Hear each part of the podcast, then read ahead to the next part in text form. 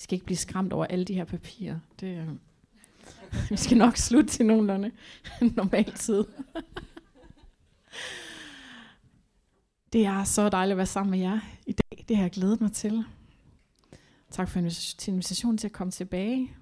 Jeg synes, det er lidt unfair, du, øh, at du afslører jer over tredive i introduktionen. Men øh, du har taget skægget i dag for lige en, der er under tyve. Så ja, øh, yeah. Godt. Så er vi i gang. Ja. Ja, som sagt, jeg hedder Elisabeth, og jeg er præstaspirant i Kirkebyen, der får lov til at lave en masse spændende ting. Jeg bruger en del tid med de unge, jeg er ungdomsleder der, og øh, det, det er fantastisk, jeg elsker det. Men jeg har heller aldrig følt mig så gammel som i det sidste års tid, hvor jeg har brugt så meget tid med, med alle de her unge mennesker. Man får at vide, ej, nu er det også lidt cringe, og man tænker, nå, okay, godt så, lidt moragtig eller hvad, ja. Men øh, det må man tage med. Der er... Øh, De fleste, fleste gode ting, synes jeg, ved at blive ældre. Forhåbentlig også noget visdom.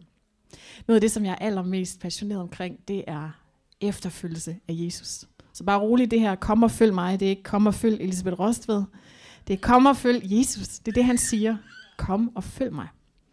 Et meget, meget lille, en meget, meget kort sætning, men enormt udfordrende sætning. Og den skal vi udfolde noget mere her sammen.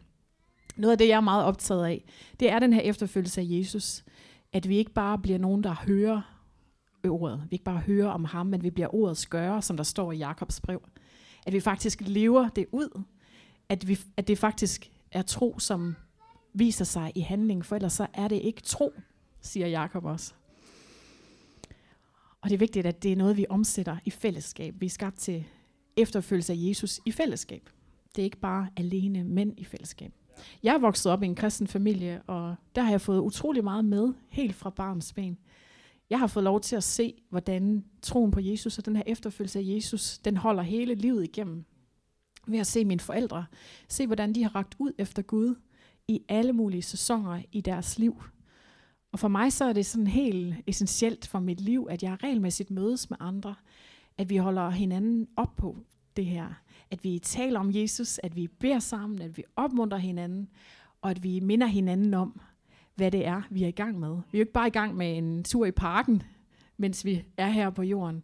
Vi har faktisk en mission, som vi er en del af, og det har vi brug for at minde hinanden om. For mig, så har, altså jeg vil sige, det har reddet mig så mange gange, at jeg har mennesker i mit liv, som holder mig ansvarlig, og som minder mig om, hvor det er, min vandring den går, som siger... Øh, Det der, du har gang i der, hvordan hjælper det dig til at leve det liv, du gerne vil leve? Det er et godt spørgsmål. Så kan man sige, ja, yeah, det var vist lidt en afstikker. Jeg må hellere tilbage igen. Og jeg er så taknemmelig for mennesker, som elsker mig nok til os at sige det. Og jeg tror, det er sådan, vi har, vi har brug for at have mennesker i vores liv, som vi vandrer sammen med. Jeg vil med at læse øh, evangelierne i øh, Nye Testamentet. Og, og, og hvordan øh, vi, vi læser om Jesus og disciplene, hvordan de går sammen, hvordan de gør alt muligt sammen. Og jeg kan godt lide at leve mig ind i historien og, og opleve det, som disciplene gjorde. Deres tvivl, deres undren, deres begejstring og deres fejl og, og alt det, de nu gør, øh, som man, man kan læse om. Øh, Der er også nogle indbyrdes diskussioner, og der er en hel masse, men, men allermest så elsker jeg at se, hvordan Jesus han viser sin kærlighed til disciplene, hvordan han, han opoffrer sig igen og igen. Selvfølgelig ultimativt, da han dør på korset og giver sit liv på den måde, men, men han gør det på så mange måder. Han, han elsker dem, og han elsker alle dem, han møder, og viser et fuldstændig vanvittigt eksempel til efterfølgelse.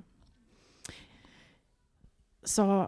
Som sagt, så det her med fællesskabet omkring det at følge efter Jesus, det er så vigtigt. Men i dag har jeg valgt at, at fokusere på vores personlige efterfølgelse af Jesus. Altså det, at Jesus han siger til dig og mig, kom og følg mig. Fordi man kunne, man kunne snakke i timevis og ja, endnu længere om, hvad det, hvad det vil sige, at vi følger efter Jesus i fællesskabet. Men i dag så bliver det med den her vinkel på. Og vi skal læse noget sammen, særligt fra Lukas evangeliet i dag. Og vi skal spejle os lidt i disciplinen, og særligt i Simon Peter.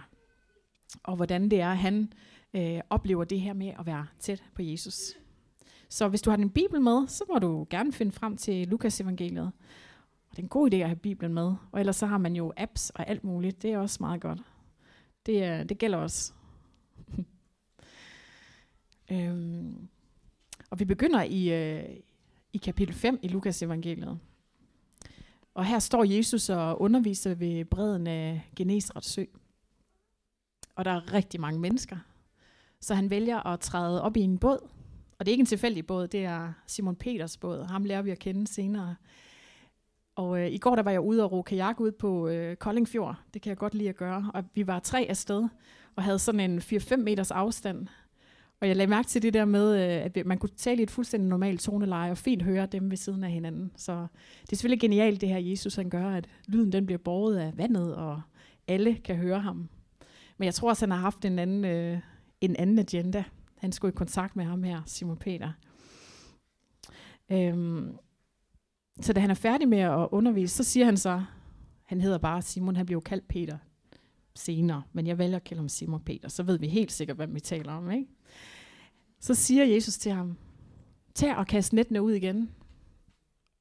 Og han siger, Simon Peter siger, altså vi har fisket hele natten, vi har ikke fanget noget som helst, men øh, når du nu siger det, så skal vi nok gøre det. Og han tager Jesus på ordet, og I kender nok historien, at nettene de bliver propfyldt af fisk. Faktisk så er to både ved at synke, og de ved slet ikke, hvad de skal gøre med alle de her fisk. Og Simon Peter, han falder på knæ for Jesus. Han siger, gå væk fra mig, jeg er syndig. Altså han, han indser her, her er noget, som ikke bare er et menneske. Jeg har lige glemt min lille klikker her. Undskyld. Cliffhanger.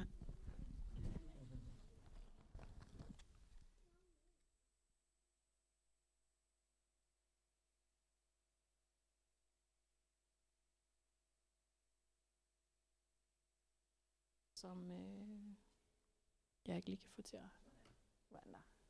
Godt. Men Jesus sagde til Simon, frygt ikke, fra nu af skal du fange mennesker. Og de lagde bådene til land og forlod alt og fulgte ham. Er I klar over, hvor vild den her sætning er? Altså jeg tror, vi har hørt det så mange gange, vi tænker, nå ja, ja, ja det, der, jamen, det er da det, der sker. Der kommer en mand, og han, øh, han underviser, og de fanger en masse fisk, og så siger han, øh, hold op med at gøre det, du har gjort i, i masser af år, det du har tænkt, du skal gøre altid. Bare forlad det, og så kom og følg mig. Altså de første spørgsmål er der, hvorhen, hvad skal vi, hvad... Øh? Altså... Er det så nemt, det går til? Øhm, der, er, der er sikkert en hel masse mere, som også sker her, som vi ikke ved om. Men Jesus han siger det her, øhm, fra nu af skal du fange mennesker. Altså hvad er det for en arbejdsbeskrivelse, når man er vant til at, når man er vant til at fange fisk? De forlod alt og fulgte ham. Det er da vildt, er det ikke det? Ja, så følger de ham bare. Øhm, og de har jo nok ikke vidst, hvad det indebar fra starten af. Hvad det ville, øh, hvad det ville udvikle sig til. Så Jesus han fortæller ikke øh, Simon Peter det her med, øh, ja, kom og følg mig. Det bliver sjovt, og det bliver vildt. Du bliver så begejstret, som du aldrig har været før. Du kommer til at se kæmpe mirakler. Du kommer til at gøre kæmpe fejl. Du kommer til at se dum ud i andres øjne. Du kommer til at fornægte mig, du kommer til at have dit livs krise, du kommer til at, at se mig dø, og det, du går fuldstændig ned, du får en nedsmeltning. Når jeg så bliver i live igen, så bliver du mega, mega glad, og så bliver du fyldt af Helligånden, og så skal du prædike for alle, og du kommer til at, at, at bygge verdens første kirke, ikke bygge den, men, og så videre, så videre. Og så, når ja, du kommer også til lige at dø som martyr. Så kom og følg mig. Nej, det er ikke det, han siger.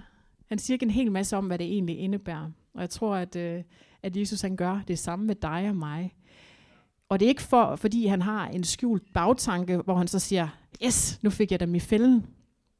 Jesus han leder os ind i noget, som er, er meget større end os.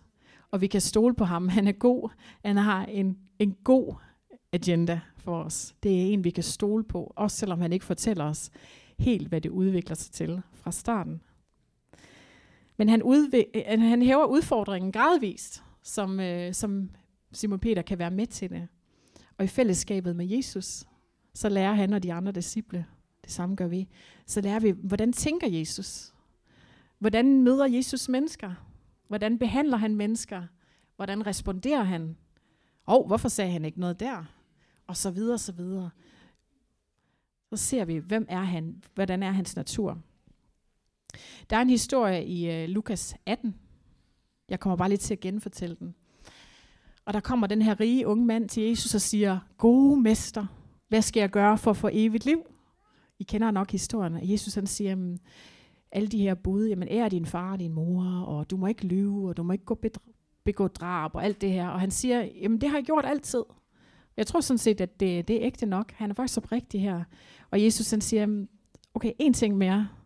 Sælg alt, hvad du har, og så giv pengene til de fattige, og så kom og følg mig.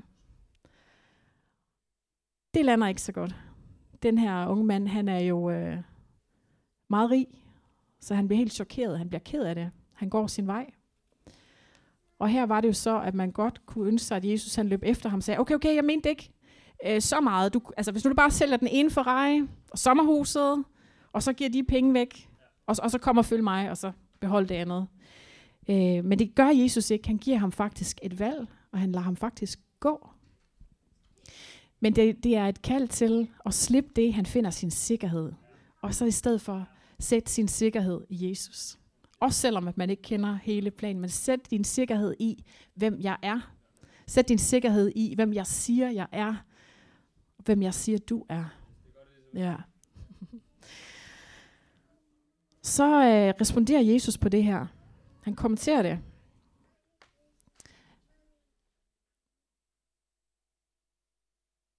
Da Jesus så, at manden blev fortvivlet, sagde han, hvor er det vanskeligt for dem, der ejer meget, at komme ind i Guds rige.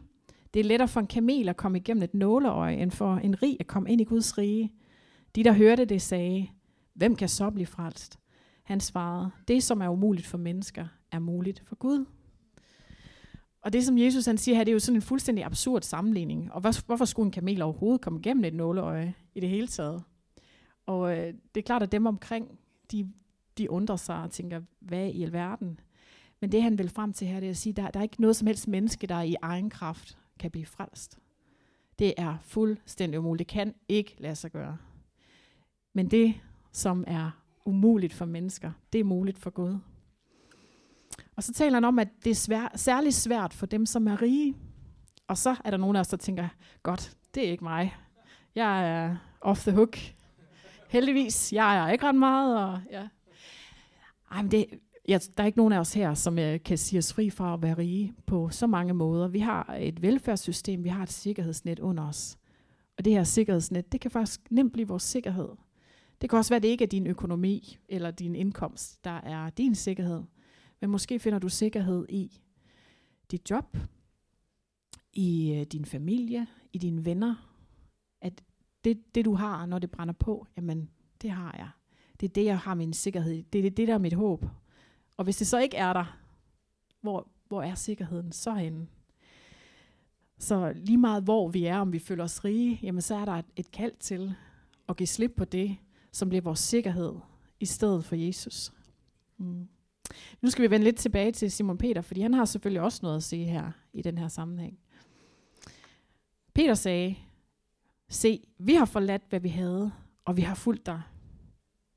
Han sagde, det er Jesus, han sagde til dem, sandelig siger jeg jer, der er ingen, der har forladt hjem, eller hustru, eller brødre, eller forældre, eller børn, for Guds riges skyld, som ikke får det mangedobbelt igen i denne verden, og evigt liv i den kommende verden. I Markus og Matteus evangeliet står faktisk, at disciplene, de var helt rystede også, da de hørte det her øhm, med, at, at rige har svært ved at komme ind i, i, i, i Guds rige. Øhm, og der står faktisk også lige sådan i Markus sådan en, sammen med alt det der, I får igen i det her liv, plus forfølgelser. Ja. Jesus han siger, det kræver noget at følge mig. Han anerkender, at disciplene, de har forladt en masse ting. De har faktisk øh, givet afkald på en hel masse. Det ser han. Men han siger også til dem, prøv at høre her venner, det er det hele værd. Du kommer til at se tilbage på et liv, hvor det, du har givet slip på, det, du har givet afkald på, det er så lidt til sammenligning med det, som er vundet ved at følge mig, til at være en del af den mission, som jeg kalder dig til at være en del af. Det er så let i forhold til. Det der er med Jesus, det er, at han laver ikke sit budskab om. Han går ikke efter laveste fællesnævner og siger, nå, nu, nu skal jeg lige sige noget, så de fleste her, de vil acceptere det. Altså, han er så radikal. Og i Johannes evangeliet kapitel seks, der læser vi faktisk om, at Jesus han har den her undervisning. Der begynder han faktisk det her med, jeg er livets brød, og jeg er, I skal drikke mit blod. Og det, altså folk de bliver stødt. De siger, det er hård tale. Altså hvem kan holde ud og høre på det? Og der står faktisk sådan her, at, at mange af hans disciple, de forlod ham. De gik, og de fulgte ham ikke længere. Det var sikkert nogen, der havde fulgt ham i, i længere tid, men det var sådan, ej, nu er det nok. Det der, det, det kan jeg ikke være med på. Hertil og ikke længere. Så siger Jesus faktisk til sine øh, nærmeste tolv disciple, vil I også gå jeres vej? Det er da et dristigt spørgsmål, er det ikke? Hvad nu hvis de sagde ja? Hvad nu hvis de sagde, vi har fået nok? Så er det vores gode ven Simon Peter, han igen kommer på banen. Han siger, herre, hvem skal vi gå til? Du har det evige livs ord, og vi ved, at du er Guds hellige. Simon Peter og de andre tolv, de var elleve, de var kommet til et sted, hvor de havde været så meget sammen med Jesus, at de vidste, at det var meget mere værd, end det, de havde forladt. Så de kunne sige, selvom at de også blev stødt, selvom de også blev ramt, og mange gange var undrende, og der står så mange steder, de slet ikke fattede, hvad det var, han sagde, så vidste de bare, jeg er overbevist. Det er dig, jeg vil følge. Ikke nogen andre. Mm. Men Jesus giver dem et valg. Og det gør han også med dig og mig.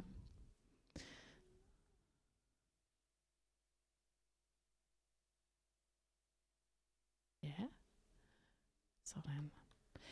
Jesus han snakker faktisk om på et tidspunkt det her med at beregne omkostningerne. Beregne prisen på noget. Øhm, I mit eget liv, så har jeg oplevet, at der har været mange af de her, kom og følg mig. Jeg tror faktisk, der er det hver eneste dag. Kom og følg mig ind i det her. Kom og følg mig ind i det her. Og øh, helt fra ung af, så har jeg været sådan, ja, Jesus, det er dig, jeg vil følge. Øh, hvad end du finder på, det er det, jeg vil. Øh, og til at starte med, er det jo nok et sådan lidt, lidt, lidt naivt ja, fordi man ved, at man tænker, nå jamen, det kan kun blive fedt det her. Det kan kun blive godt. Han kan jo sørge for, at der er fisk og alt muligt. Altså, jeg kommer ikke til at mangle noget. Det bliver sjovt, det bliver fedt, det her. Øhm, jeg har ikke lige prøvet det der med fiskene der, men det kunne da have været meget sjovt. Øhm, men jeg har, jeg har ønsket at, at, at tjene Gud, og han tog mig på ordet. Altså, når man siger, okay Gud, det der, det, det vil jeg gerne være med til at gøre noget ved, så kan han jo tage en på ordet og sige, hey, kan du huske det der, du sagde? Nu er det nu. Så da jeg var enogtyve, så oplevede jeg, at, at Gud han øh, ledte mig til at, at finde et sted at bo, hvor der var plads til nogle flere piger, og lave sådan et øh, disciplehus. Øh, have et sted, hvor at vi øh, sammen kunne dele hverdag, hvor vi kunne tale om Gud, og hvor vi kunne holde hin op, hinanden op på det her. Øh, og øh, altså, jeg var meget overbevist om, at det var Gud, der talte her, fordi jeg, jeg, kunne godt, jeg var egentlig lidt på vej i nogle andre, i en anden retning, hvor jeg tænkte, nu tror jeg, jeg skal bo alene. Og så sagde han, hvad, hvis du mener det der, så er det nu. Og jeg tænkte, okay, øh, nå, jamen så laver vi planen om. Og øh, til at starte med, så var jeg, øh, så var jeg meget bevidst om, at jeg var dybt afhængig af Gud. Jeg havde simpelthen brug for visdom, enormt meget visdom. Jeg havde brug for tålmodighed, jeg havde brug for alt muligt øh, til at, at gøre det her, og være en ven, og være en leder, og bo sammen, og få ting til at glide. Øh, og, og det var også en kæmpe glæde. Altså Gud han gjorde så mange ting. Det er fantastisk at se mennesker begynde at tage nogle skridt med Jesus og se hvordan deres hjerte bliver forandret, hvordan, deres, deres, hvordan de kommer til at ligne ham mere, hvordan de begynder at, øh, at følge efter ham på forskellige øh, områder i deres liv. øh, Det der skete med mig, det var at det blev lidt rutine. Jeg tænkte, det kan Elisabeth Rostved godt der.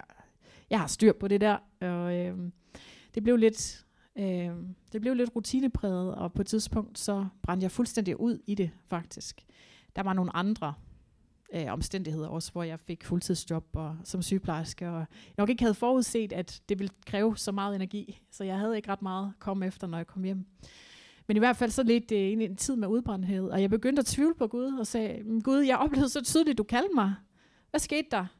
Jeg brændte nallerne, eller mere end det. Jeg følte virkelig, jeg havde svigtet de her piger, som jeg havde sagt, jeg er der for jer. Vi følges ad. Øh, det var et, et kæmpe knæk i mit liv, og hvor jeg begyndte at stille det her spørgsmål, jamen Gud, kan jeg overhovedet stole på dig? Kan jeg overhovedet stole på, at der, hvor du leder mig hen, det er det bedste sted at være? Øhm, og det blev faktisk sådan en halvandet år af mit liv, hvor, hvor Gud han arbejdede dybt, hvor han, øh, hvor han arbejdede ind i min identitet, og det her med, at jeg, jeg dybest set var, var begyndt at, at arbejde ud fra menneskers anerkendelse, og også ville have Guds anerkendelse og accept, som jeg jo allerede havde, men faktisk at forstå, at jeg elskede ham. Og det, det tog faktisk yderligere sådan cirka halvandet år, inden at, øh, at jeg sådan af hele hjertet igen kunne sige, okay Gud, I'm all in. Altså, hvor end du vil have mig hen, det er det, jeg vil. Øhm, og så er vi faktisk omkring øh, to tusind atten. Det var lidt før det, at det her skete, men jeg, jeg boede i Aalborg, jeg havde mit drømmejob på barselsafsnittet, jeg var vild med det arbejde, jeg synes, det gav så meget mening. Jeg trives i min kirke, og generelt bare glad for mit liv, og så oplevede jeg, at den her længsel efter at tjene Gud på en ny måde, øh, og kunne mærke, at der var et eller andet, som skulle ske. Jeg skulle forberede mig på et eller andet nyt. Så var jeg på sommercamp om sommeren i Kolding, som jeg har været mange, mange år, og pludselig får jeg den her tanke, du skal tage på højskole, og jeg tænker, hold op, det er da ikke, det kommer ikke fra mig det her, det havde jeg ikke tænkt, jeg skulle. Øh, så jeg vidste, så skulle jeg, så skulle jeg lige give det lidt opmærksomhed. Og det gjorde så, at jeg i januar to tusind nitten tog på Aks Academy, og jeg var i forventning til, okay, Gud han skal udruste mig, og så, så er jeg bare klar til et eller andet, så skal vi bare ud over stepperne. Og så fandt jeg ud af, at Gud han havde ikke så travlt. Vi skulle lige bruge en masse tid på, at han ville vise mig sin kærlighed på alle mulige måder, og øh, at han ville læge nogle ting i mit liv, jeg slet ikke anede, jeg havde brug for lægedom ind i. Jeg fandt ud af, okay, han havde åbenbart ikke så travlt, og der var noget andet, der skulle ske først. Han ville bygge mig op, øhm, og han sendte mennesker på min vej også, som byggede mig meget op. Øh, det, der så begyndte, begyndte at ske lige så stille, det var, jeg begyndte at fornemme, jeg, t- jeg tror, jeg har sådan et pastoralt kald. Jeg var sådan lidt forsigtig i det. Jeg tror, der er et eller andet her. Øhm, og så oplevede jeg faktisk i, øh, i efteråret nitten, at, at Gud han sådan satte mig på valg.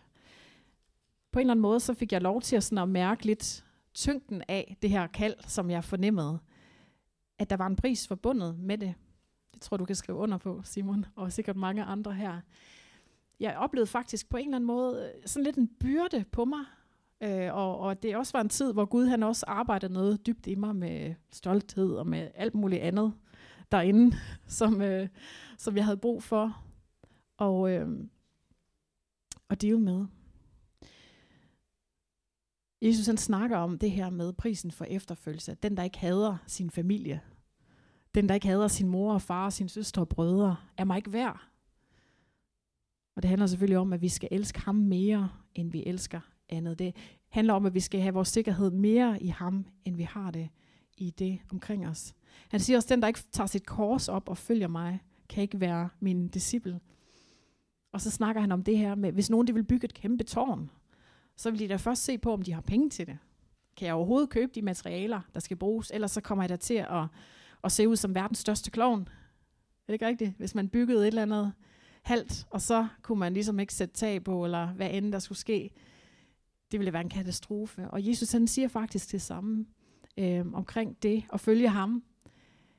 At vi skal beregne omkostningerne, og så sige, men er det det værd? Er det det, jeg vil? Og det var det, jeg oplevede, der, meget det her med, at jeg faktisk fik lov til at beregne omkostningerne. Så da jeg oplevede igen, Gud han sagde, er det det her, du vil? Jeg kalder dig her, siger du ja? Så var det et ja, som var ikke et billigt ja, ikke sådan et ja ja, ja lad os nu se, hvad der sker, men sådan et ja, men et velovervejet, også et måske grådkvalt, også et begejstret, men et ja, som jeg stoler på dig. Og vores ja til Jesus, det er ikke sådan en engangsoplevelse. Det er et dagligt ja, hvor vi vandrer sammen med ham. Og vi vil blive prøvet på vores ja. Helt sikkert. Hele tiden. Åh, oh, jeg har lige glemt det her. Vi vender lige tilbage. Øhm. Godt så. Det var der. Vores største kald, det er at elske Herren, din Gud, af hele dit hjerte, af hele din sjæl og hele dit sind. Er det nemt? Nej. Det er meget nemt, når vi står her og lovsynger sammen, og det føles godt, og det er nemt. Øh, når det glider nemt for os, så kan vi finde så meget at være begejstret for. Men faktisk at elske Gud af hele vores hjerte, af hele vores sjæl og hele vores sind, altså det er jo det hele med alt, hvad vi er. Det er ikke nemt, og der er hele tiden en kamp på i forhold til det. I vores øh, tanker, der vil vi hele tiden også blive udfordret på. Det her er vores tanker rettet mod ham. Når jeg læser evangelierne, så bliver jeg sådan forundret over, at, øh, at det er så ærligt. Altså disciplene, de bliver jo altså ikke fremstillet som sådan nogle superhelte. Altså de er... De forstår ingenting nogle gange, de laver fejl, de stiller nogle spørgsmål, øh, hvor man tænker, nå okay, det havde jeg da fattet for fire siden og siden, det har du ikke fattet endnu. Ej, vi står et andet sted. Men de, de stiller spørgsmål, de, de diskuterer med hinanden, hvem Jesus bedst kan lide, hvem der skal sidde ved siden af ham i himlen, og de, de er fulde af alle de her ting. Øhm, jeg tror ikke, de nogle gange har været i tvivl om, om det nu var det rigtige, de havde gjort. Jeg tror ikke, at de har haft en kamp i deres tanker. Ah, det havde nok været smartere at bare blive ved med det der fiskeri, eller hvad det nu var, jeg gjorde før. Og jeg tror, at det her med tvivl, det er en helt naturlig del af, af livet som menneske. Det kan vi ikke undgå. Tvivl er, øh, er det, som hjælper os nogle gange til at stoppe op og overveje. Øh, en af mine yndlingsforfattere, Bob Goff, han siger sådan her, doubt done well can lead to immense clarity and purpose. Så altså en god proces omkring tvivl, det kan lede til klarhed og formål. Faktisk at det, vi tør stoppe op og lige stille nogle spørgsmål. Jeg tror, jeg meget i mit liv har stillet mig tilfreds med, at der er så meget, vi ikke forstår på den her side af himlen. Og det er også rigtigt nok. Der er virkelig meget, vi ikke kommer til at forstå omkring Guds rige, omkring hvem han er, omkring hvad det er, han kalder os til. Der er så meget, vi ikke får svar på. Men det skal jo ikke gøre, at vi så tænker, så, så behøver jeg ikke nogen svar på noget som helst. For jeg tror, gør vi ikke det, jamen, det kan faktisk lede til sådan en usikkerhed på, jamen, er det egentlig bare, er det egentlig bare falsk det hele? Jeg kan vide, om jeg bare lever i en illusion. Jeg tror, vi faktisk nogle gange har brug for at have den her tvivl, som kan lede os til en god proces, hvor vi kommer frem til klarhed og til formål. Så hvordan arbejder vi godt med vores tvivl? Jeg tror, det er vigtigt, at vi arbejder med den sammen med Jesus. Ikke væk fra ham. Fordi gør vi det væk fra ham, jamen, så kan vi virkelig give plads til, at fjenden han kan få lov til at infiltrere vores sind med løgne om alt muligt. Jamen har Gud nu sagt, ah, tror du nu ikke lige, eller sådan og sådan. Men vi kan faktisk gøre det sammen med ham. Han kan godt klare det. Han kender jo allerede vores tanker. Salme et hundrede niogtredive. Herre, du renser mig og kender mig.